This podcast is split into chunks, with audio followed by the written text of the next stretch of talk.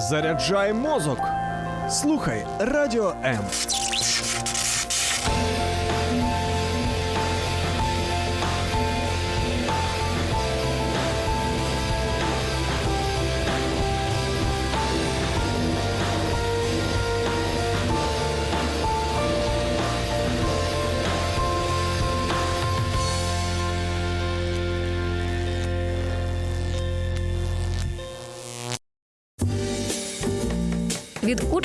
до майстра. Про людей ще того гарту у програмі Майстерня. Наші вітання всім, хто в даний час разом із радіо М на одній хвилі. В студії волонтер-евакуатор. Ти нормально сприймаєш ці слова? Волонтер-евакуатор. Знаєш, як щось таке трансформер. Волонтер з евакуації, ми кажемо. ну, евакуатор, нехай так. Дмитро Лісовський. Я так розумію, що тобі іще ріднішими з початку повномасштабного вторгнення стали Київщина, Донеччина, Луганщина, Херсонщина. Можеш це назвати твоїми рідними тепер областями, містами? Так, я зараз всюди, де я не вдома, я відчуваю себе краще, ніж коли я повертаюсь в Київ, наприклад, або повертаюсь до батьківського дому в іншу область, на Кіровоградщину. От, мені там комфортніше. Я більше розумію регіон цей. Мені ближчі люди, які, е, ну, яким важко там. Е, І загалом, от е, в свідомості. Е, Мені там більше подобається, тому що то там ти не можеш забути, що таке війна. От, е, ніби постійні нагадування. Е, І ну, це якби зберігає в якомусь плані тебе більш цілісним, таким в думках, в емоціях. От, Ти вважаєш, що це нормальне відчуття? е, Ну, давай так, ти злишся на людей, ти лютуєш, коли приїздиш в Київ, де ну, максимум там 5 повітряних тривог, а так жити можна. Ем, Мені е, повітряні тривоги, скажімо так, байдужі. Е, Ну, в прямому сенсі, в усіх сенсах байдужі. Е, Ну, на багатьом вони байдужі, бо ніхто там від них вже майже не ховається. От, е, та ні. Ну, мені потрібен просто там день-два на перепочинок, коли я повертаюся з гарячих точок. Е, Для очей, для того, щоб візуально сприймати, е, що багато людей, що е, все працює, що ну, ніби немає війни. От. Але на людей немає агресії. Е, Я розумію, що дуже багато людей, от, е, ну, наприклад, якщо Київ взяти, так, Київ, там, коли 20 кілометрів від Києва е, була російська армія, і багато людей виїхало. Я розумію, що люди, які виїхали в перші дні, там вони були в іншому безпечному місці, то в них, ем, ну, в них пройшов оцей період. Майже безслідно, коли вони могли бачити частіше всі ці обстріли, От, і вони не мають того досвіду, що я. От я нікого не змушую, там, щоб всім було там, я не знаю, щоб всі якісь Так навантаження. як. Так, так. Щоб вони там бачили все те саме, що бачу я. Все окей. Немає ніякої, правда? Там? Бо я, е, нещодавно почула. Ну, ви ж там в Києві, знаєш, із таким бекграундом. Типу, ну ви ж там в Києві, а ми тут. Так що ви хочете, щоб ми зробили? В мене в Харкові був випадок. Ем, Один хлопчина, напевно, забув, що я останні роки жив до війни в Києві. І він же нагадав приклад, каже: А, ну він російською говорить в Харкові. Багато хто продовжує говорити російською, а на Харківщині українською, тобто в області українська мова панує. Це цікавий факт. Так от, ми їдемо в машині, він теж волонтер, і в якийсь момент він каже: а, ну там в Київ ще були прильоти. І він такий: а, це вам за те, що ви там по клубам типу гуляєте, що ви там музику там слухаєте. А я дивлюсь на нього, а мене запекло. Ну, запекло е, через те, що в нього таке, ну, така думка. Я думав, ну, я, ну, я себе стримав, але в думках думаю, оце ти, ну, не знаю. Оце ти якийсь байдужий, ну, якийсь е, абсолютно е, відірваний від світу. Якщо тобі здається, що в якомусь іншому регіоні, типу. При тому, що я абсолютно знав, що в Харкові так само є. Типу, можливість відпочити, вимкнути музику, там, я не знаю, той самий комфорт е, є. От, там, бо якщо взяти Харків, то це ну, Салтівка, Північна Салтівка в Харкові розбиті. Це те, що ближче до Луганської області. От, а весь інший Харків е, в відносному, значить, Він не такий розбитий. От, мені було прикро, що він таке про Київ говорить. От, тому що ну, я знаю справді, що переживав Київ перші три місяці. От, е, і, і потім, по прильотам, ну, типу, в Києві не надто гірше, ніж в Харкові. Та й загалом, яка різниця будь-які міста? Так не можна сприймати. Ну, тобто, кожне, кожна область для мене стала як рідною домівкою. От, і якщо я знаю якусь несправедливість чи неправду, і це навіть не мій регіон. І Я стою за цих людей е, там навіть набагато більше, ніж е, іноді місцеві. От в Херсонщині був випадок. Ну, до людей там так само приносять, наприклад, е, повістки. От, і я дізнався про історію, що люди поїхали на евакуацію, і е, туди, куди вони приїхали, у них розбитий був двічі будинок. Вони в один будинок приїхали на Херсонщині, е, потім другий. Вони всю окупацію там пробули. І от вони приїхали в іншу область, от і їх забрали на себе на евакуацію. І там а, сталася ну, якби для мене несправедлива річ. Люди тільки приїхали, їм зразу сказали, через 5 днів всі молоді хлопці зразу, типу, у війну, на війну. Зразу ж. Ну, і е, для мене це було несправедливо. Я починаю намагатись. е, Ну, я, я почав говорити з людьми, які відповідальні за херсонську евакуацію. Люди е, не знали про те, що та людина з адміністрації вона якби таку підставу зробила. От і сказали, що поговорять з приводу такого, щоб це було несправедливо. А мені починали там говорити, що. Ой, та всюди ж типу роздають ці повістки, типу, всюди все однаково, ну що ти за якусь справедливість борешся? Я кажу, так, всюди роздають повістки, але вибачте, люди, які прожили окупацію, а потім в них прилетів конкретно в їхній будинок снаряд, і ми їх звідти забрали, просто допомогли виїхати. От, і далі там вони самотужки розселялись, і їм якби таку зразу підставу робити. Тому виходить з фро- прифронтового міста людей, евакуюючи, забрали на фронт. Ну, тобто ми з ведмежу послугу, якби можна сказати, могли зробити. От, ну, якось так. Ти за час цього досвіду евакуаційного багато припустився помилок, про які жа- зараз жалкуєш? Та Взагалі не думав про це.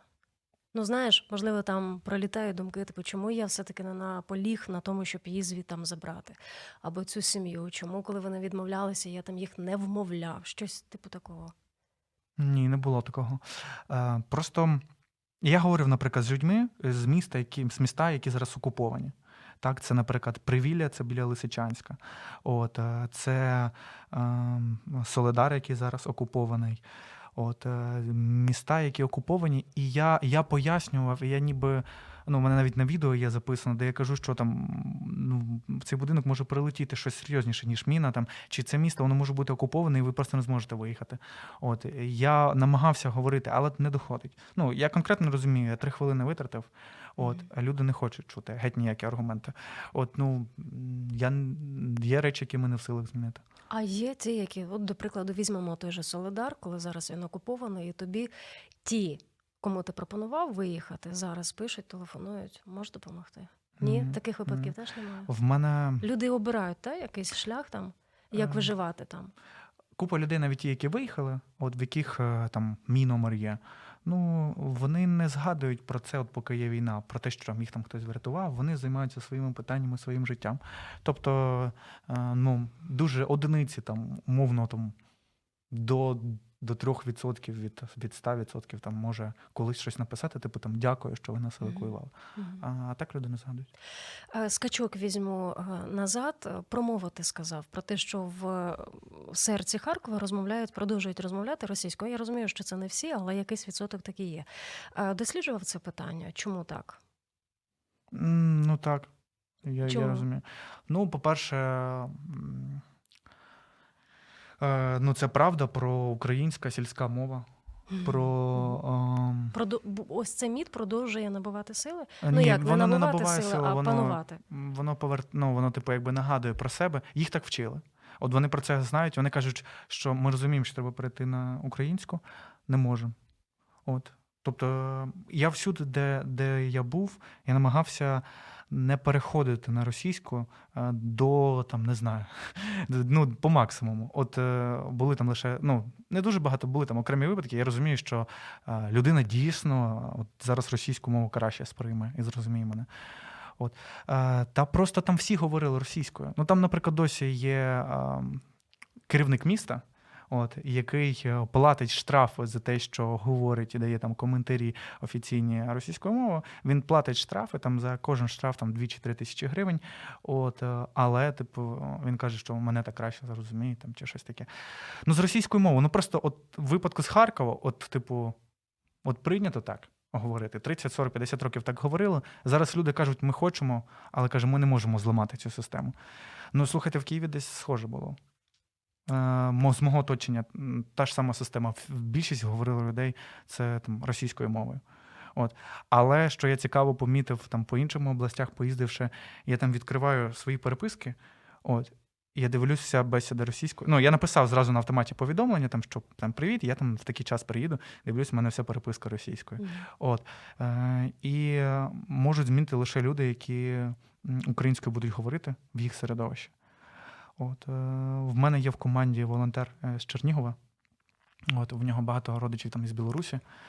І е, він, от я його десь е, на, на сьомий чи на восьмий місяць, я, е, як ми от в команді разом, я йому кажу: так, ану стоять, давай на суперечку, або просто от е, на, на слабо, чи як завгодно. Добу ти говориш українською або намагаєшся Чекай, говорити. білорус?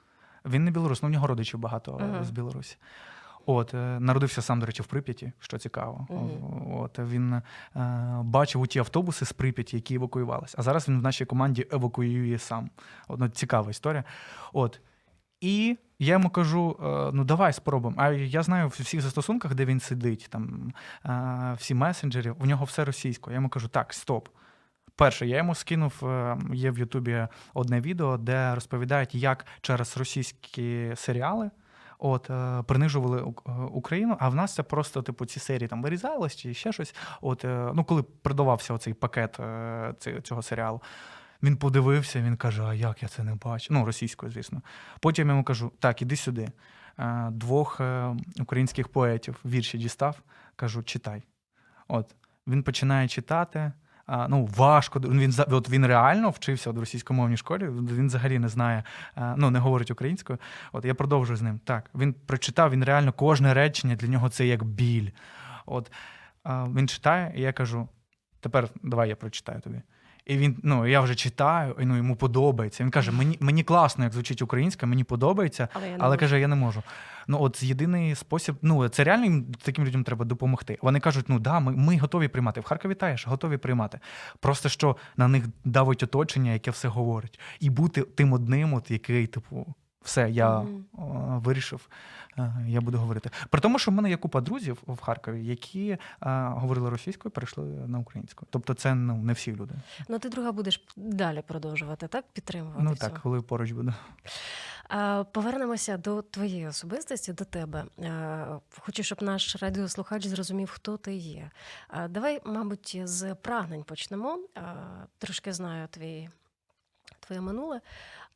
Як ти був журналістом в найпрестижнішому медіахолдингу України, так? Я думаю, що це в свою чергу спонукає, спонукало до масштабних прагнень до початку війни. Розкажи, як до і після. Я сподіваюся, я ніде не написав так про себе, що це десь вирвато з опису. Це не мій опис. Да, я не настільки е, пафосний. Я мріяв стати футбольним коментатором.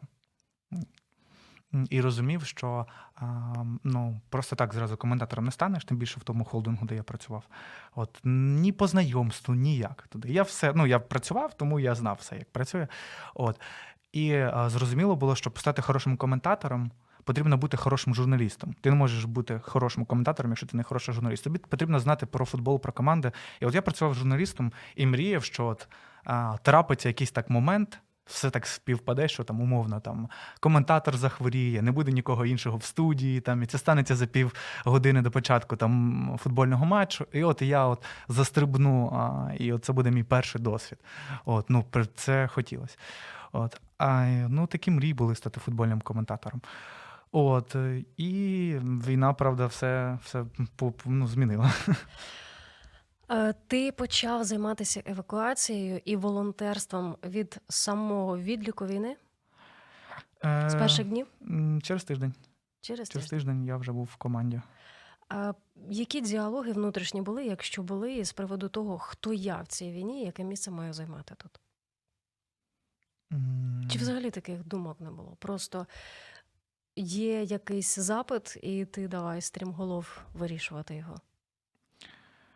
Ем, Ну, я в перший тиждень, от коли так е, все наклалося, що от я в- потрапив до цієї команди, я намагався знайти місце, де я можу бути корисним. Тому що на роботі е, в нас ем, в плані організації процесу ми ще не зрозуміли, що ми будемо, чи будемо взагалі існувати. От, а потім же ж е, канал холдинг закрився. От. І е, я хотів хоч щось робити корисне. Там я спочатку там заходив в всілякі там пабліки IT армі, там блокував якісь там російські оці е, сайти, там, де е, державні. Я там щось оновлював посилання, постійно скаржився там на всіх е, з російських там зірок, які е, пропагували війну. От, і я щось таке намагався робити. А, От, е, але не, ну, не усвідомлював, ким я можу бути тут. Ну, за християнським принципом я не міг піти вбивати. Ти християнин. Так. Але от хотілося хоча б щось корисне для, діт- для людей робити.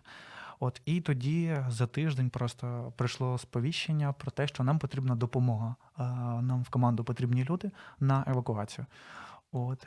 А це так все співпало, що е, я вперше за тиждень зміг закупитися в Києві їжею.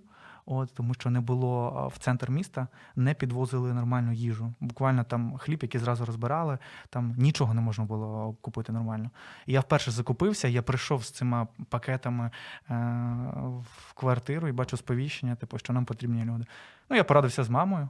Типу, мам, ну я хочу, нема що робити іншого варіанту. От, е, і е, поїхав. І як мама, вона тебе, ну скажімо так, благословила? Така, ну я в Києві, це можна сказати, Печерський район. От, а треба було в Голосівський переїхати. З району в район. Тим більше Голосівський район він подалі від Ні, ну якби армії. мама знала масштаби, як просунеться вся ця твоя діяльність е, на всю територію, навряд би вона так з легкістю тебе відпустила. Ну так, коли на Донеччину їхав, мама дуже нервувала. От, вона не могла повірити, тому що навантаження воно вже важке, інформаційне. Типу Донеччина, там Донбас, війна, воно ж давно в нас всіх свідомості. Тому в мами це, звісно, що ну, нерви. А що це в тебе у той час було в свідомості? Ти які перед собою ставив питання, коли йшов? Ну вже далі за межі Київщини, туди далі. Допитливість в мене була. Мені було цікаво, і в Києві не було що робити. От все було просто. Е, в нас закінчилася евакуація на третій місяць, коли вже е, м, Збройні сили України пішли в контратаку і звільнили три області.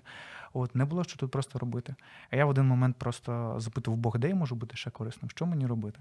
Якась думка проминула, типу, може на Донбас. І потім через ну там менше ніж через добу до мене підходить директор, каже: Діма, хочеш на Донбас? Я такий. Все. І я в той це був десь обід, і, в обід е, він каже: ну то збирайся, їдь. І такий, а що з собою взяти? Ну, приблизно щось там, типу, рюкзак, там щось таке, типу, кросівки, там візьми щось з одягу. Я спочатку поїхав а, там в один торговий центр, купив собі кросівки е, за свій кошт, там ніхто мені не повертав там за це гроші. Потім рюкзак такий похідний купив. От і ввечері сів на потяг і поїхав. Куди тебе хтось зустрів, тебе кудись прилаштували в якусь команду. Е, ну, це по факту це була наша команда з нашої організації Save Ukraine е, з мережі порятунку. От просто що я не знав взагалі тих людей, я не знав, які там в них настрої. От я, там, я приїхав в Дніпро, е, в Дніпрі мене там не зустріли. Я там на таксі під'їхав там, де- люди, де е, вони базуються. От і ми вранці з вже знайомим мені водієм. Ми поїхали там на Донеччину. Скажи, будь ласка, а в тебе часто бувають такі моменти, коли ти щось запитуєш, просто озвучиш вголос якісь питання, і тобі наступний день, чи можливо через тиждень приходить через людей відповіді. Я це називаю чимось надприроднім. Можливо, ти це якось іншому пояснюєш інакше. Ну, в мене є найяскравіший приклад мій, це він був в Краматорську. Е, Я був в церкві, і знайомий був з пасторами, от, і вони запропон... ну, е, запитували, якщо ви хочете там якусь класну історію розказати, там свідчення чи ще щось там е, для людей. А дуже багато людей приходило за гуманітаркою після зібрання, вони отримали гуманітарну допомогу. От, і я е, прийшов з бронежилетом, отак, от на кафедру поклав бронежилет і розповідав е, про те, що не бронежилет рятує, А що в тому місці, куди постійно прильоти, а в Краматорську тоді були от щодоби, е, щоночі не можна було спати нормально. Прильоти були постійні. От, е, і розповідав про таке поняття є повної тиші в центрі торнадо. От проходить, і, ну я розповідав, що бронежилет не рятує. Проходить 4 доби. Ми поїхали в Бахмутський район в Селедар. Ми а, потрапили під е, обстріли. Там біля мене і ще одного волонтера а, близько шести мін впала там відстань 15, 20, 30 метрів. Жоден уламок в нас не влучив. От е, було чутно, як уламки розлітаються, вони там в залізний паркан потрапляють, там дзвін там був, такі, такі речі. І відео в мене звідти залишилось. От, е, і оце 4 дні. А перед тим е, ми е, жили в Краматорську. Е, Наш найбільший такий хаб, куди ми привозили людей на евакуацію, це в Покровську був. І от ми в Покровську. Це Донеччина? Це все Донеччина, Не так, так. Донеччина. Так, так, це ще Донеччина. І от ми привозили туди людей. Виїжджали з Краматорська, евакуювали, привозили в Покровськ поближче. Мгм. От і звідти вони виїжджали. І от наша команда, яка Покровську, я от е, е, ну, ми виїжджаємо ввечері, і там кажемо, все дуже, давай там обіймемось, ще раз там додатковий раз обіймемось. Каже, хтось знає, може, ми останній раз обіймемось. От. І на наступний день ми потрапили під обстріли там е, і е, там поверталися з цієї евакуації в Краматорськ. І ми просто плакали, ми не вірили, що. Я потім ще згадав ці слова, і там взагалі там хлопців накрило. Вони пам'ятають, вони просто бачили. Вони тоді, тоді в машині сиділи, я там ще от коли привітався з цим хлопцем. І я кажу, і вони кажуть, Діма, що ти говориш? Не кажи таке більше ніколи. Там, ну так, цікаві фразочки. А в тебе зараз очі стали вологішими і блищать. Ти все це досі так проживаєш. Є біль, є співчуття, є. Е, Як це психологи скажуть, горювання. Е, ні, болі співчуття немає. Є радість, що, що ми вижили. От, що Бог зберіг е, в цьому, ну, в цій всій історії. Тому що, ну, там я іноді вмикаю це відео, я ще нещодавно його вмикав е, от, е, в себе в рідній області. От, е, тому так, на спогадах е, є просто велика вдячність е, Богові, що ми вижили тоді. Ми молились в дорозі. От, це як така постійна наша практика, як хороша звичка. От, і просто вдячні Богові. Ну, ми ну, коли ти конкретно бачиш випадок, що ти можеш загинути, і конкретно ти бачиш, що тебе ну, як- якесь диво врятувало, то тоді ти розумієш, що ти геть не контролюєш ситуацію. І в цьому випадку ти не можеш казати, що от я красунчик, тому що там я вижив, а розумієш, що щось є, щось є набагато більше. Друзі, за мить повернемося до розмови із тим, кого не бронежилет рятує.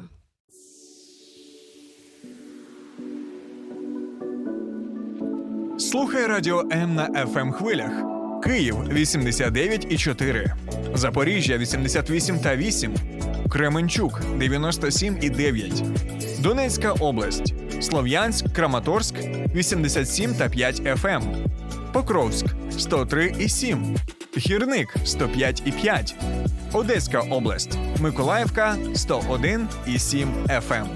Радіо М. Ми тут заради тебе.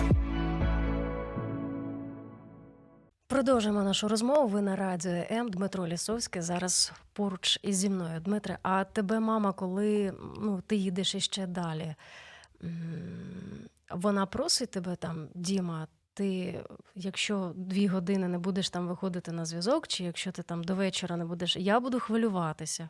Або ти, до, до прикладу, там можеш чи говориш ти так, якщо я, друзі, не виходитиму на зв'язок там через такий-то час, або бийте тривогу, або. або. У нас є алгоритм з мамою такий, що за добу бажано на разочок написати якесь повідомлення або подзвонити. Краще подзвонити. Або якщо мама бачить, що я виставив щось е, там в історії, наприклад, е, в соцмережах, то вона от спокійна, що все добре. Е, Ну і в мене схоже є алгоритм з батьком. У мене батько військовий. Ми з ним домовились е, раз і назавжди, що щодня у нас мінімум одне повідомлення має бути одне від одного. Е, Тому що е, військові дуже часто переміщуються в різні місця, і звичайні такі е, солдати за званням, так? прості, скажімо так, за рангом, їм е, дуже часто не кажуть до останнього. Ну і це е, мудро зроблено, щоб ніхто не передавав завчасну інформацію, ніхто щоб ніде не знав це. Ну і плюс, щоб не було там дезертирства там, чи якихось таких настроїв. Їм до останнього не кажуть, куди їх привезуть. І ми з батьком домовились, що якщо там. Е, Він кудись виїжджає, він розуміє, що він кудись іде, то нехай він мене про це попередить. От, щоб, якщо ми постійно виходили на зв'язок. Е, Тому що, ну, щоб я не хвилювався, і плюс в мене просто була як у волонтера можливість заїхати, ну можна сказати, ну куди завгодно. Мгм. От, е, тому, да, і з батьком така от А батько на Донеччині військовий. Так? Так, так, зараз на Донеччині. А Як він поставився до твого вибору? Він мене постійно відмовляє, каже, знайди собі нормальну роботу і е, там е, ну, досить типу, ризикувати своїм життям там, і все таке. Я йому пояснюю, тебе нічого не хвилює, що ти якби абсолютно тим самим займаєшся і ще більше наражаєш себе на небезпеку. Типу, як ти, е, ну, як я себе маю відчувати при цьому всьому? Ну, ти так само б себе відчував, якби в тебе були діти. Син. Ну, я Наприклад, розумію. син. Я розумію. Ну, ну можливо, в мене така є дуже риса впертість. От коли, е, коли я не згоден з батьком. Ну просто я одна справа, коли ти просто типу робиш це на адреналіні. А, Там заради якихось відчуттів, там ти хочеш це все відчути, або там ти, я не знаю, їдеш туди, щоб от якісь спогади собі там отримати, там якісь фотографії. А інша справа, що ти конкретно розумієш, що це покликання, от що ти от від початку війни ти не випадково туди потрапив, е, коли в тебе величезний досвід е, в усіх майже регіонах, які е, оминає лінія фронту. От і коли, коли ти обізнаний, коли в тебе постійні зв'язки з різними службами, з адміністраціями, постійний контакт, е, коли е, ну, війна там. е, Відкрила настільки кордони між людьми, що ти можеш там меру подзвонити міста, за щось домовитись дуже швидко. Там, коли ти можеш голові обласної військової адміністрації подзвонити там, чи кому завгодно іншому. От, коли в тебе весь цей досвід є, і ти розумієш, що ти отут будеш корисним, то ну, просто батько не одразу про це почав говорити. От, а я ну, я йому зразу казав, що от роботи не буде, канал закриють. Все, він це зрозумів. От. Е, тому, ну, не знаю, це. Як на мене, просто я розумію, що я там, і я там не дарма. От коли я запитувала про твої внутрішні діалоги, я, мабуть, не отримала відповіді, яка б задовільнила би мій розум. Я щось хотіла почути на зразок. От я зрозумів, що це моя дорога, і щось там в небі засяяло от в такому плані. Зараз ти сказав, що я розумію, що це моє покликання. Може це іще раз повторити? Як ти це зрозумів? Е, ну, чи було щось? Ти просто пішов, бо побачив потребу? Чи ти відчув щось як струм, який буває від маківки голови до п'ят тебе пробирає, і ти розумієш, що це не моє людське рішення, бажання, намір. Так. Ем, ну, як власне, цей перший день, коли пройшло це сповіщення в чаті про те, що потрібні люди. Ну, це все співпало в мить, коли от я вперше зміг закупитись да, в магазині в Києві. І я просто приходжу, от кладу е, ці пакети і бачу, ну, типу, по часу співпадіння таке, що треба люди. Я розумію, що та що ці пакети? Вони нічого не значать. Що я, е, ну, на- е, що я тут? А далі співпала ситуація така, що ну, в, в Києві наш пункт евакуації, це церква Філадельфії, за оці три місяці близько 20 тисяч е, людей евакуював. І ці люди вони проходили через мене, особливо там реєстрація, чоловіки. Ми перевіряли документи. У нас є історії, коли е, на території нашої церкви е, ДРГ зловила поліція, коли ми знайшли людей в розшуку, коли. Е, е, Були дуже підозрілі люди, яких також забрала поліція і не повернула. А ми з поліцією були в дуже хороших стосунках, і вони казали, якщо ця людина не повернеться, значить все зрозуміло, що вона тут не дарма. І от коли я сидів і перевіряв у цих чоловіків документи, ми відбирали в них, е, ну не відбирали за згодою сторін, це все було е, ножі, тобто будь-які небезпечні предмети, які могли принести шкоду. Там і сім'ї з дітьми було дуже багато. Мали убезпечити себе. Коли в нас чергувала поліція, і в мене була рація, я постійно на зв'язку з поліцією, якщо я якась підозріла людина, Я зразу роблю клич, такий, як ми домовились. От, і вони підходять, і е, ці люди, або вони дуже нахабно себе ведуть, або порушують якісь правила там, чи погрожують щось. От. Е, і коли ці всі люди приходять, і коли там ну, купа історій було різних. Там, для мене один із найяскравіших моментів це коли е, ми несли дідуся з Чернігова, е, якого забрали просто, бо він, ну, можна сказати, на вулиці був на скам'янці, був залишений один, в нього нікого не було, всі інші виїхали. І от він е, в можна ну, в дуже поганому одязі був. Його привезли, він паралізований, він не ходить. От. І не було нікого іншого з хлопців, крім мене і ще одного хлопця. І от ми вдвох е, несли цього дідуся. Е, Спершу ми його віднесли в туалет, він не захотів сидіти в туалет. І в якийсь момент, коли ми розуміли, що він починає пісяти, і в тебе вже мокрі руки, а в цей момент е, летить е, літак, і ти розумієш, що, скоріш за все, це російський літак СУ. От, а і ти чуєш цей момент ППО, бачиш цей літак і заносиш в комендантську годину цього дідуся, і ти розумієш, що а яке ще мало бути б співпадіння, щоб цей дідусь зараз би просто міг опинитися в цьому автобусі, а на його там ніхто б не кинув. Коли ти відчув конкретно, що от, от дуже багато ситуацій, коли от якби не було допомоги цим людям, про них би ніхто б не потурбувався, от взагалі, от це не жарт був. Коли там Київ був геть пустий, коли, коли всі виїхали, коли дуже жорстока була система блокпостів. Ну, я, я якби отримав якби для себе докази, що от в цих ситуаціях ну не може бути ще от стільки співпадінь не може бути норма. А озвучував перед собою питання, що я можу померти в 20 з копійками. Так, так. У мене, ну я як віруюча людина, у мене з Богом дуже простий такий діалог був о, після цього. З приводу ось в цьому контексті, А, так? Так, так. Е, Я, я домовився так. е, Я сказав, домовився, домовився. Так, З ну, Богом це, це, це, домовився. це звучить е, може як умова, але, але Богу можна ставити умови. Як, як це не дивно. Це може занадто пафосно звучать, але Це вже тема для нашої наступної розмови. що мається на увазі? Ми домовились так: Бог, ти бачиш, куди я їду, в який ризик, під які обстріли. От. Я готовий їхати туди, куди ти мене покличеш. В будь-який населений пункт, будь-де, де ти скажеш. Без проблем. От. Тому я їду туди, куди ти мене кличеш, а ти, будь ласка, мене бережи при цьому. Або не бережи. Ну, тобто я готовий там, якщо ну так страпиться, то, то окей. Ну, претензій в мене точно не буде, якщо там мене не стане, бо мене ж вже не буде самого. От, тому ми, от, ну. Слухай, якщо в тебе такі відверті і з Богом розмови, ти вимахував кулаками перед Божим обличчям, там злився, кричав.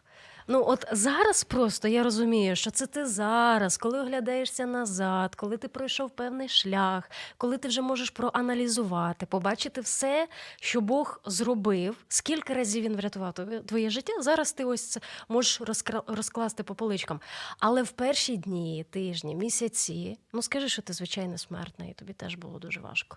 Християнину навіть. Ну так, було дуже важко, тому що люди навіть навколо вони панікували.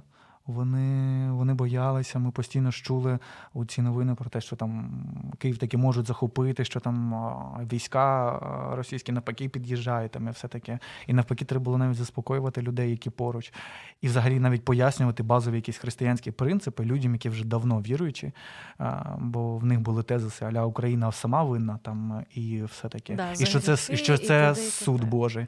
А я їм пояснював, що друзі, зараз відбувається не суд, зараз відбувається злочин. Ви не маєте откровення від Бога, що це суд, тому що суд це вирішальна крапка. А зараз відбувається злочин.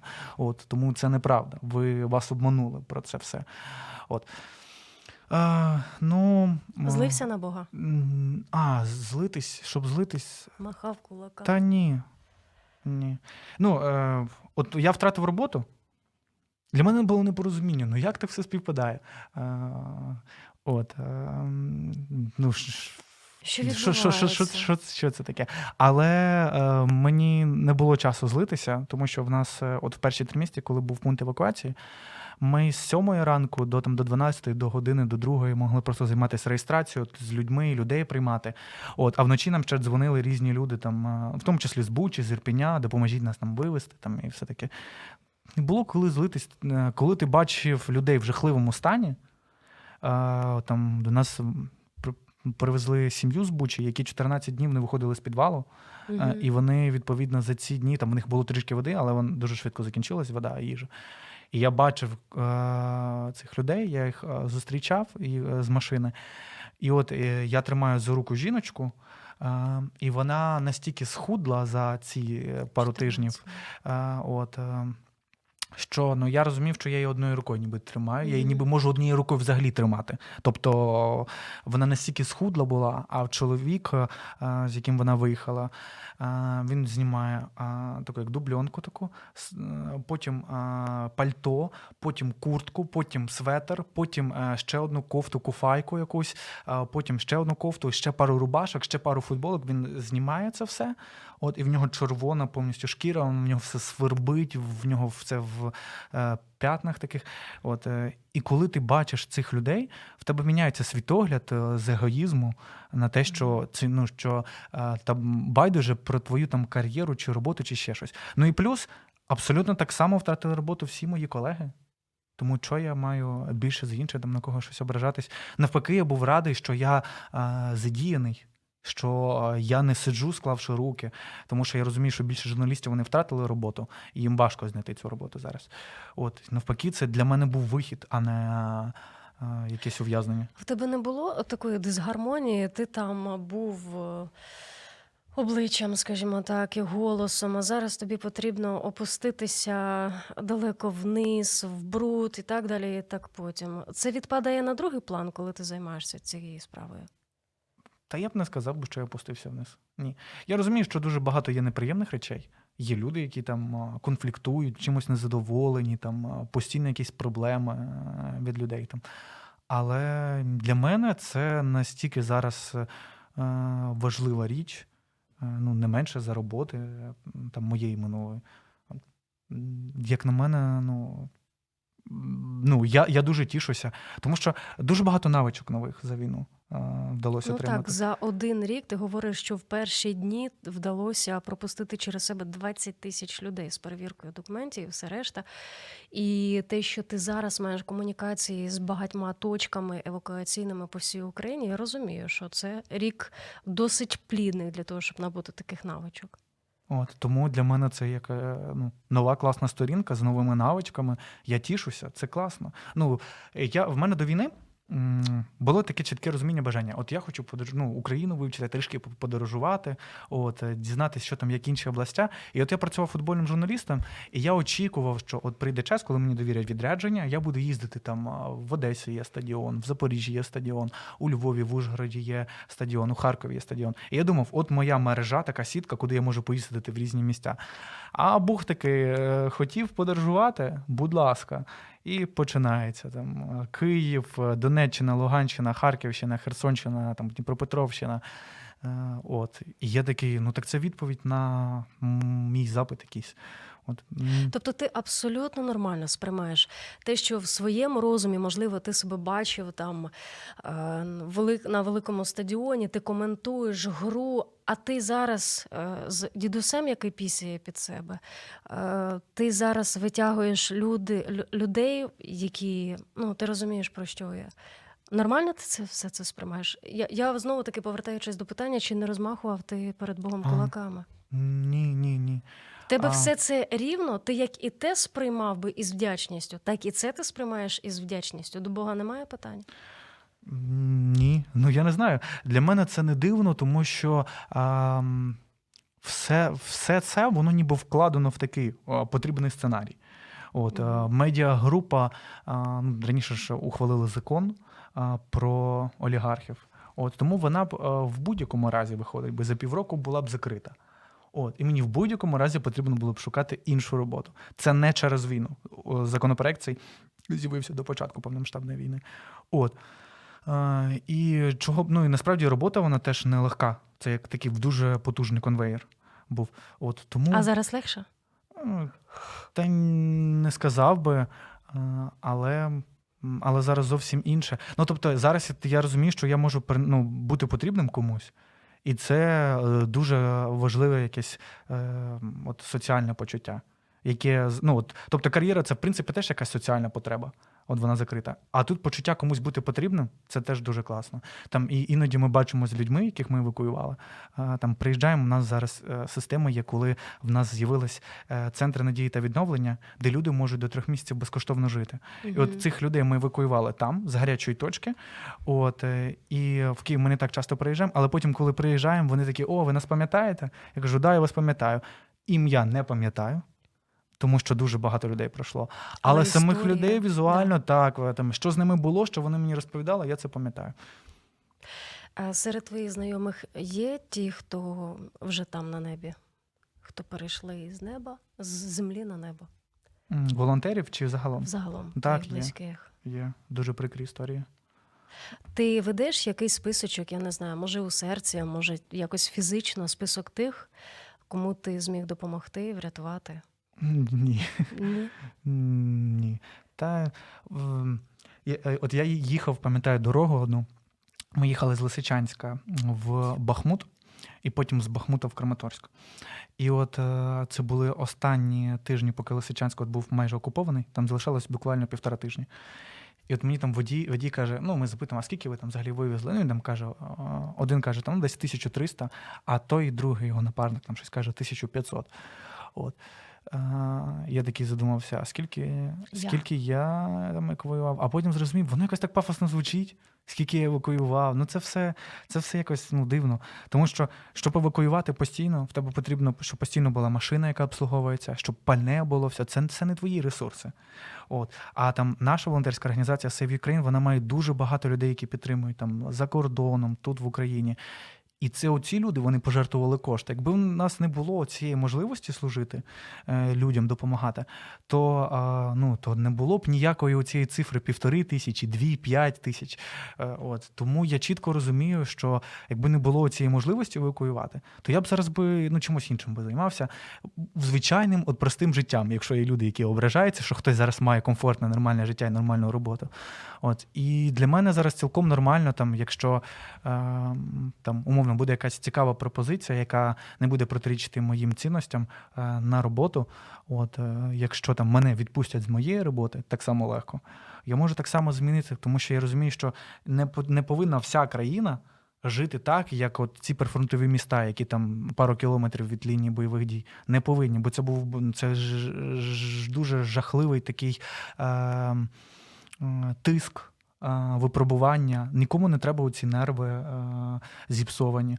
Не всі готові бути в, таких от обставинах довгий проміжок часу. Це по люди, в яких е, ну якби не те, що зіпсована душа, розбита душа, розбите серце. Нікому воно ну нікому такого не бажаю. Тому не розділяю цього бачення, що ой, ви там живете там спокійним життям. Тому що. Ну, я пам'ятаю Київ, який не жив спокійним життям. Коли я виходив, а на вулиці декілька поліцейських, і весь центр просто порожній. От. Ну то що мені знов побажати, щоб на Київ був напад? Ні, це абсолютно ну, безглуздо звучить. Ти вигорав? Скільки разів і як себе відновлював? Я вигорав не через речі, які пов'язані з е, волонтерством. І я виграв там через е, е, сторонні фактори, там стосунки, наприклад, там е, якісь, якісь несправедливості. Там, от, от, от це воно так трішки збивало. А, А що тобі потрібно для того, щоб стабілізуватися? Скільки часу? Е, Не знаю, важко відповісти. Зараз, от останній місяць, я, в мене є система відряджень. Я на два тижні їжджу в Херсон. Ми або евакуюємо самого Херсона, або з області. І от я два тижні там, я постійно чую ці звуки. Мені е, потім повертаюсь на там до тижня і знов повертаюсь назад е, в Херсон. Е, Там тиждень я можу бути в Києві там, чи ще по якимось справам. Але там так само робота в мене залишається, просто дистанційно її виконую. Мені треба два дні, що не менше, щоб. Ну, немає сенсу, якщо я піду в соціум кудись. Тому що я буду себе відчувати е, візуально дискомфортно. Ну, я просто, наприклад, гуляю по місту. От, наприклад, я вийшов один раз на хрещатик і зрозумів, що це е, катастрофічна помилка. Тому що я не вірив своїм очим, що стільки людей. От mm-hmm. тобі потрібно трішки переналаштуватись. Немає ніякого засудження. Ти розумієш, що класно, що люди можуть мати мир, спокій, що вони там відпочивають, ходять. Я не вірив в будівлі, я не вірив, що стільки людей взагалі є. Е, трішки от мозку треба переналаштуватись. А загалом вигорання ем, от від нього дуже сильно лікував Бог. Е, Постійні е, молитви, постійний пошук Бога, там вранці, ввечері, в дорозі. Е, Бо ми конкретно розуміли, що ми робимо свою роботу лише завдяки тому, що нас береже Бог. От тому, що е, кожен такий от виїзд, ну ми ж читаємо постійно новини, тим більше наші знайомі вони потрапляють під обстріли. Не з нашої організації, але ті ж самі волонтери, з якими ми от бачились там на вокзалі, коли привозили людей. От тому е, тут оце вигорання його заміняв Бог. Е, Тому ну, було це відновлення в цьому. Перші місяці в Києві, е, коли було дуже важко, дуже сильно допомагали. Ми ввечері, дуже сильно втомлені. В 9 вечора ми збирались в кімнаті, ми грали на гітарі, співали пісні християнські. От ми там молились. От, і ми зрозуміли, що це дуже сильно відновлює в плані оцей вантаж, от скинути з себе. Це дуже класно допомагає. От е, тому оце вигорання, воно непомітне якесь. А ти думаєш про майбутнє? Ти бачиш себе в майбутньому? Якщо так, то ким? Не бачу. І де? Ніде не Ти бачу. взагалі про це не думаєш зараз? Тут і Е, зараз живеш? Для мене війна вона стала ще одним нагадуванням, що не все буде так, як ти хочеш, і не, вс- і не повинно все бути так, як ти хочеш. Це а, трішки а, ну, християни мене зрозуміють. Для звичайних людей це можливо якось звучить так дивно. Але не все, що ти хочеш, до, до чого ти рухаєшся, воно не все тобі піде на користь. От.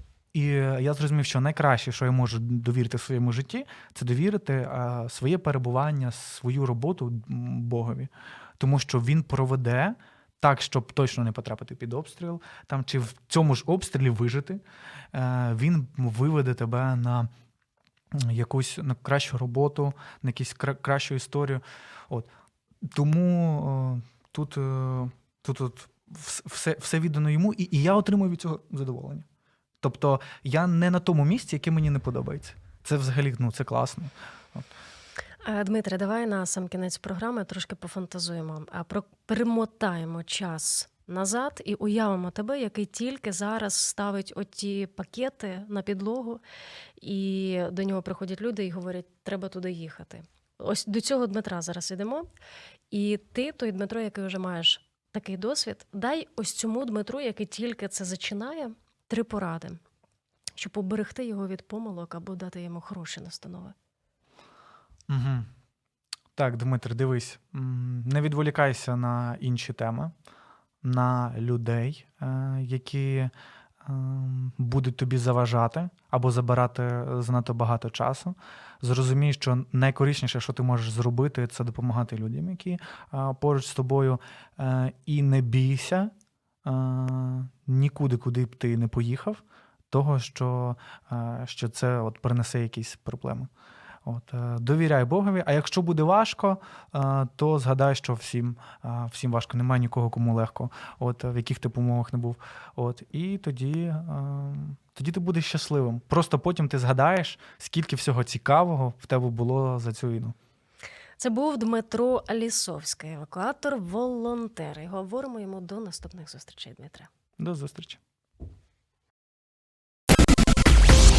Сподобався ефір? Є запитання або заперечення? Пиши радіом.ua